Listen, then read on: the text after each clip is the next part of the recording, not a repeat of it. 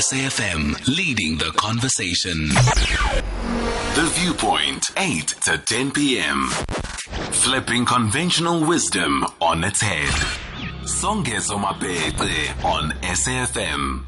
We're talking about the report titled The Plight of ECD Workforce, which was released by Bridge, Ilifa Labantwana National ECD Alliance, the Nelson Mandela Foundation, Smart Start, and the South African Congress for Early Childhood Development, SAC, SAC said however that acronym goes, I beg your pardon for the butchering thereof.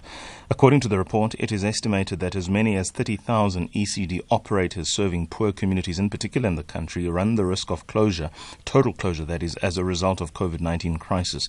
This means that up to 175,000 people will be left unemployed and 1.5 million children, more glaringly, will be without early learning services or safe places, the equivalent of daycare centers. It also finds that, this report, 68% of ECD operators are in fact worried that they will not be able to reopen after the lockdown because nearly 100% reported that caregivers have stopped paying fees after their nationwide closures on the 18th of March. This is because these programs primarily serve poor and vulnerable communities whose household incomes have been severely constrained by the crisis. Vicious cycle continues. So let's have this conversation then, please, with you, Zaheera Mohamed, ECD Financing Director at Ilifa Labantwana. Staggering, very sobering COVID 19, when you really break it down in sort of these statistics, these numbers, these socio-economic implications, that's when one really accepts that we have a serious problem on our hands, don't we?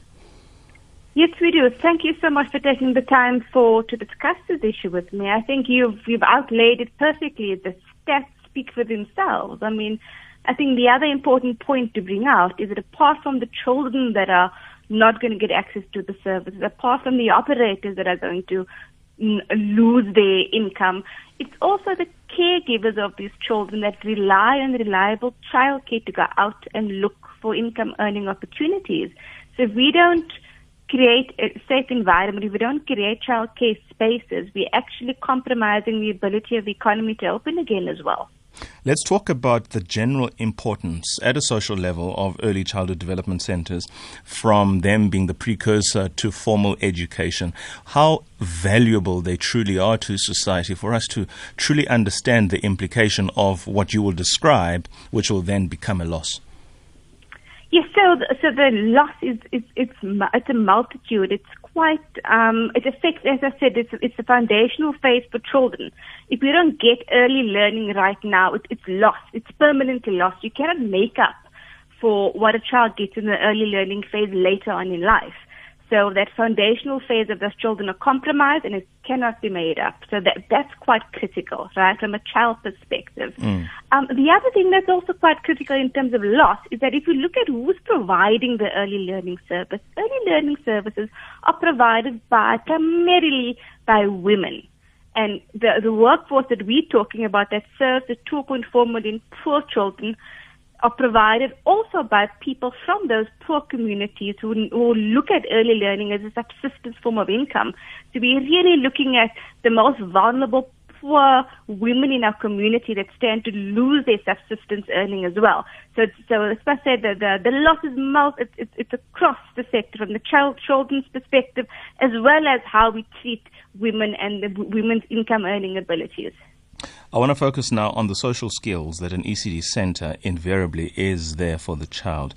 It's a child who's young, who's learning everything that he or she would be experiencing for the most part in one's life, especially when you talk about ECD that's up to the age of seven. Everything that one would be doing up to that age is novel, it's new. Engaging with other people, engaging with adults, engaging with authority, engaging being in a crowd following a routine, not necessarily following a routine between being at home and being at the ECD center, and learning how to play with utensils and toys, if you like, that are not necessarily available at home, or certainly not to that scale. Now, when you take all of that away from a child, let's talk about the development that the child loses, because you've mentioned it already. What is that loss in the development? So, as we said, early childhood development is the foundation phase for your education system So, uh, and, and if we look at all the economic research that's been done in terms of when you need to invest in a child's life to get the most benefit out of them into in, into productive adults, if you look at the type of a curve that's developed, it shows that you get the most benefit and the most investment economically, socially by investing and making sure the children have access to the early learning.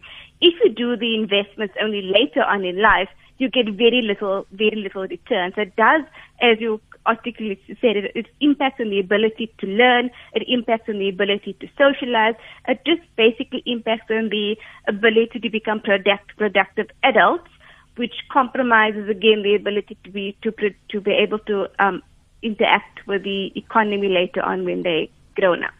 I'm interested for those who are listening and are joining us, joining this conversation from home. Um, Ms. Zaheera Mohamed is the ECD Financing Director at Ilifa Labantwana. As I was just reading out those statistics, I mean, there is a vicious cycle to it. Parents are not paying because the children are not there. Some of the parents are not paying because they don't have the money, never mind the fact that the children are not there. Can you imagine a situation whereby your child then does not attend at all because either the center is closed down or there's no way for you to take your child to the ECD center? What are you thinking as a parent? What cold chills might you have as a result of that? Are there substitutes? Are there opportunities that you might use to replace, if at all possible, the ECD center? Give us a call, please, 0891 104 207. WhatsApp voice notes 0614 104 107.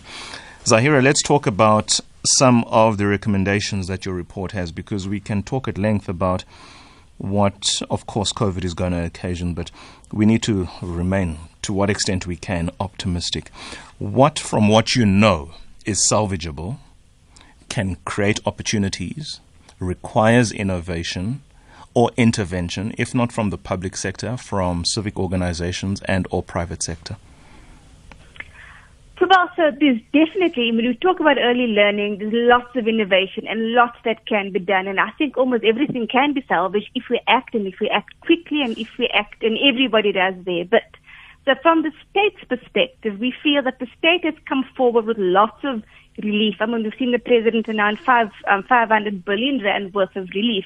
All that we're requesting from the state side is to say, look at the important role that ECD provides, which is across from a developmental perspective to, a, to an employment perspective to an economic development perspective, and just make sure that the relief packages you have out there doesn't exclude ECD. We're not even saying develop a specific ECD focused package. We're saying, for example, if you're providing support to the informal economy, make sure that the criteria you have and the criteria you put forward will not excludes such an important segment of um, of the workforce and of a segment that's contributing to the to the economy.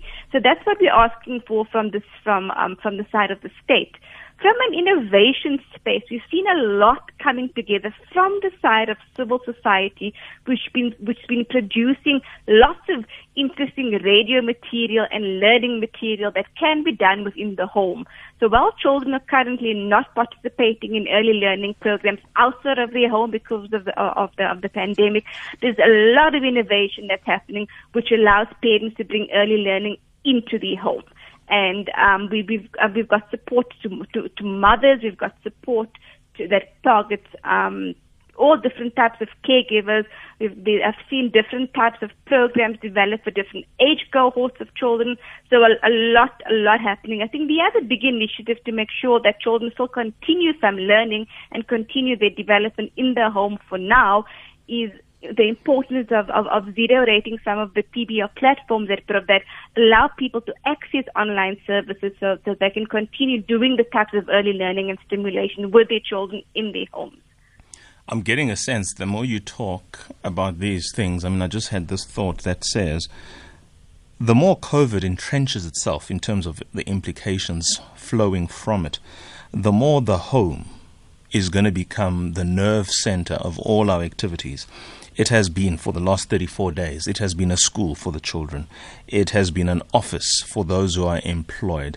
it has been a place for economic activity to the extent possible with these levels, and it can only increase the more the levels drop, but not necessarily open up as a level one or level zero would be.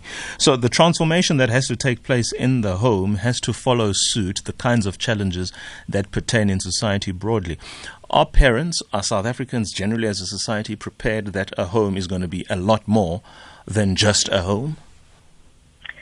Well, I suppose we're coming to terms with it. I mean, I'm certainly, as a parent as a, and as a, as a working person, have to come to terms with exactly as you said, having to, to make sure that I create spaces for the children to be able to still be productive, to learn, to play, to do the artwork, to get the uh, and, and, and to get the paint on the wall. So I think all of us as caregivers have just got to um, it's a learning curve, I suppose, for, for all of us and for all of us to, to be able to digest. And unfortunately, in terms of the the home that a lot of our underprivileged children come from, there's so much of stress and strain in those households as it is, which is why we feel that we need to do a little bit more to be able to support those parents. We cannot assume that this type of um, play-based learning is going to happen intuitively and automatically. That caregiver is so stressed to think through where, where am I going to get the money to pay for the children's food now that they're at home with me because now they're not getting a meal from a, any type of food relief program that they're getting out of the daycare or creche. So it's critically important um, that we need to support caregivers and mothers to know that they um, that they can do it. We need to make sure that the caregivers are, are, are mentally secured and feel that they're able to take care of their own needs firstly and to be able to then be socially stable to be able to take care of the needs of children in their household. It's mm. something that we certainly cannot take for granted. Uh, that's a critical point, and I want you to think about it some more because the psychological damage COVID has on people generally and the emotions running high and the changed circumstances of the individuals in their homes, you certainly don't want those questions filtering through in the exchange at ECD centers between the caregiver and the child because inevitably there's one who's going to come worse for wear after that exchange to the extent that it is not consistent with what an ECD center ought to be. And we're going to focus on that equally. I want you to please think about what one of my listeners is asking. Good evening. What's your guest's take on the reopening of schools? And I suppose that is very much a question that is tied to ECD centers themselves. Let's take a break then. Ms. Zaheera Mohamed, who is the ECD financing director at Ilifa Labantwana, is on the line and we'll be chatting to her until the top of the hour. I do confirm that we shall have no drama this evening, nor shall we have have a soapy. So for the most part, we will have our full quota of discussions. It's just that everything moves some 30 minutes. So we will finish at 10, all in conversation. So this is great. I love that. And of course, the implication thereof is that you are going to be participating. You're going to be calling. You're going to be dropping voice notes. The rules don't change. Voice notes, 40 seconds or less. Phone calls, hmm, slightly a bit more. Stay tuned. Songezo Mapete on SAFM. Zaheera Mohamed Early Childhood Development Finance Director at Ilifa Labantwana. We're talking about COVID 19 and what it brings as a challenge to early childhood development centers across the country. Some gory statistics if one really thinks about the kind of impact we are talking about. As much as 175,000 people may be left unemployed, and worse, 1.5 million children will be potentially without early learning services or safe spaces of daycare and almost 100% of ECD operators reported that caregivers have stopped paying fees after the nationwide closures some nearly two months ago. That was on the 18th of March. The ripple effect of this is just staggering. We've had a conversation and we continue now with Zaheera. Zaheera asked the psychological impact that this might have on the caregivers and how that, as you have correctly pointed out, needs to be sorted out before the return to the ECD center where care is given to young, vulnerable children who themselves would have been frustrated and suffered, however much they would have suffered because of the disruptions, if you will, to their routines and the disruptions that have taken place in the same homes that the caregivers typically would be coming from and meeting at the ECD center itself. Let's talk about the challenge that proposes. Well, I, I suppose the first thing we need to um, be clear on is that um, I suppose everyone, as you said, is facing these types of these types of, of, of challenges. And one thing apart from the educational and early learning component um, function that um, ECD centers um, bring to the fore, they also play a very important child protection and nurturing function. So if children are coming out of homes with, with lots of what we call toxic stress caused on things like violence and, and unemployment and poverty, etc. A lot of our early learning uh, practitioners um, are, are there to provide a safe space for the children to come back to where their children are just kept busy, they're just distracted, for the lack of a better word. They're nurtured, they're cared for, they feel so much of love in these early learning spaces. So that's a very critical role that our early learning practitioners play as well. So it provides a safe space. So early learning also provides a critical child protection function. And what's um, come to the fore when we did the survey in terms of the anecdotal evidence that came out of it was the genuine concern on the side of the practitioner saying, I've got these children with me every day.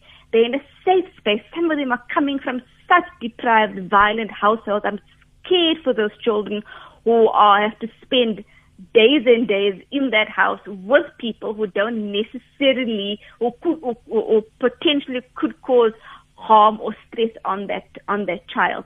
So critically, we must think of, of, of early learning spaces, safe havens for children as well, who can who, who plays an important role in ensuring that psyche of that child is, is, is kept intact. Absolutely. Let's focus our attention now on the availability of skills potentially that, for instance, universities are now closed. You've got many fourth year Bachelor of Education or Bachelor of Primary Education or scholars who want to venture into the realm of teaching, could they, in the name of them doing something or realizing the equivalent of what would be their in service training or the practical aspect of their training, deploy them to these ECD centers for the purposes of providing the kind of manpower first that is required? and not necessarily paying them because it would be accredited, if you will. Could there be an argument to use those persons for the purposes of just making sure that the ECD centers themselves are resuscitated and are effectively manned? Well, I think the point is is that they've got to, and I think you've hit the nail on the head. If we just hypothetically we do that, those students have to go to a place, right? Mm. So what we're trying to make, so the case we're trying to make is saying, let's make sure the ECD provider or that owner is sustained, so there is something still to provide. So theoretically, if there's after lockdown, if students in maybe two months' time are willing to give their skill to an ECD center or an ECD provider, that ECD provider still has to be there. There's still got to be a place. There's still got to be children to be able to go there. Otherwise, the students got nowhere to go to, right? So our, our emphasis strongly is on is to make sure the sustainability of the operations of the provider. So whatever ancillary interventions we want to do post lockdown can be done. In the absence of of an actual service being provided, very little intervention can be done because there's no way to do any intervention. All right. We are in conversation for another five or so minutes with Ms. Zaheera Mohamed, Early Childhood Development Financing Director at Ilifa Labantwana. We are wrapping up this conversation now, and thanks for your time, Zaheera, because we were supposed to have had this conversation yesterday until, of course, the earth moved a little bit away from us. Let's look in a couple of years from now. What will ECD centers have to look like to be able to better respond, if you like, two challenges outside themselves, systemic challenges that will, well, certainly increasingly happening now in this geopolitical space that we find ourselves in. The use of technology, the use of different methods to achieve the same results, the different skill set required to respond to typically what we find ourselves in now. Is there anything futuristic you might give us an indication as to, well, the next frontier lies? Favorite, the favorite thing myself and my colleagues like to do is play a game about envisioning what ECD could look like in the future. So I can wax lyrical on this issue, but I think that the, the main thing is the shape and the form of what ECD could look like. In that many people have got a misconception of ECD being being provided in a pretty building with the most fabulous jungle gym, etc., etc. And if that's not in place, we write off um, quality ECD provisioning. So for me, a futuristic ECD system is really about getting to a space where people understand what ECD is, the innovative ways early learning can be provided to children, which doesn't require fancy buildings. It can happen between the gogo or the caregiver within the home. It can happen in a little play group where you get three or four children in a park or under a marquee or in a community center with a, having a facilitated person there. So I think for me, it's, it's the ideal system or vision for me for ECD is making sure that every child under the age of five has access to some form of early learning and it does not have to be in, in some kind of formal structure. It's got to be, make sure we have someone there who's, who is appropriately trained. And this does not necessarily mean a university education either. Mm. It could be somebody that just knows how to interact with children, someone who loves children, that's able to interact with them and have quality interaction between a caregiver or a practitioner and a child. And that for me is honestly as simple as it seems, that would be my ideal vision for early childhood development. How's this for a vision? Because you're talking about building citizens, people who will become responsible owners of the given environment in which they would be living in or presiding over in terms of leadership position and presiding over resources. Would it not help then to integrate the young ones with society more broadly, of course, in a structured and uh, responsible manner? How to better take care of the environment? how to live off the earth better, how to engage scarce resources. What, in terms of innovation, in terms of currently available um, curricula, if I can use that, is currently taking place to create that nexus between our leaders of tomorrow will be better citizens than the ones we as adults are now because the training that is provided to them in terms of how they engage their environment, broadly speaking, allows them to better apprehend the kinds of challenges that they will be forced to deal with in 20, 30 years from then.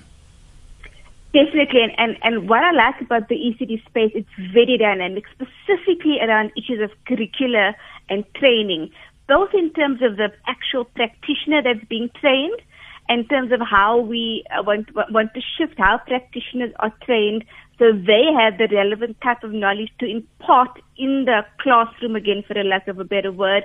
So lots of innovation happening around um, framework? How do you train? What's the, what, what are innovative um, models of, of, of, of training? Because what's nice about this age group and this age cohort, the minds are like sponges. So you can use mm-hmm. really creative and innovative ways to talk about very topical issues, like you said, like the environment, like um, uh, becoming better leaders, how to treat each other, tolerance, etc. And I've seen some very innovative things coming out specifically from what we call ECD research and training organization in terms of how they're developing their curriculum, etc.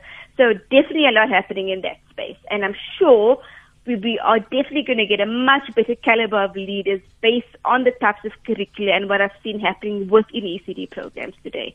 Absolutely. Finally, in 30 seconds, you must be quite happy, at least as a buffer, to what extent it might go, that the child support grants have increased from what they ordinarily have been.